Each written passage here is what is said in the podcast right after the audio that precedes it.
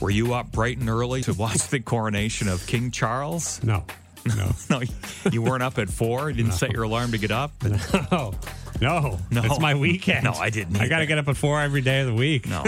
and to those that did, I mean, I Oh, yeah, hope no. you enjoyed it. I- That's yeah, I know people who did. just not but- my thing. Yeah, no. My mom did. This is how King Charles will wake up every morning. And this is the way it's been forever. But check this out. This is how he wakes up. It's not your normal alarm clock. The King's Piper must wake him every morning. Instead of a typical alarm, the Piper of the Sovereign, a special position within the royal household, plays bagpipe music to wake up the monarch. The Piper must play beneath the ruler's window for precisely 15 minutes every day and never gets a day off. Yeah. What? Y- yeah, exactly. What do you do? Well, I wake up King Charles, and here's here again. Here's how he does The it. King's Piper must wake him every morning.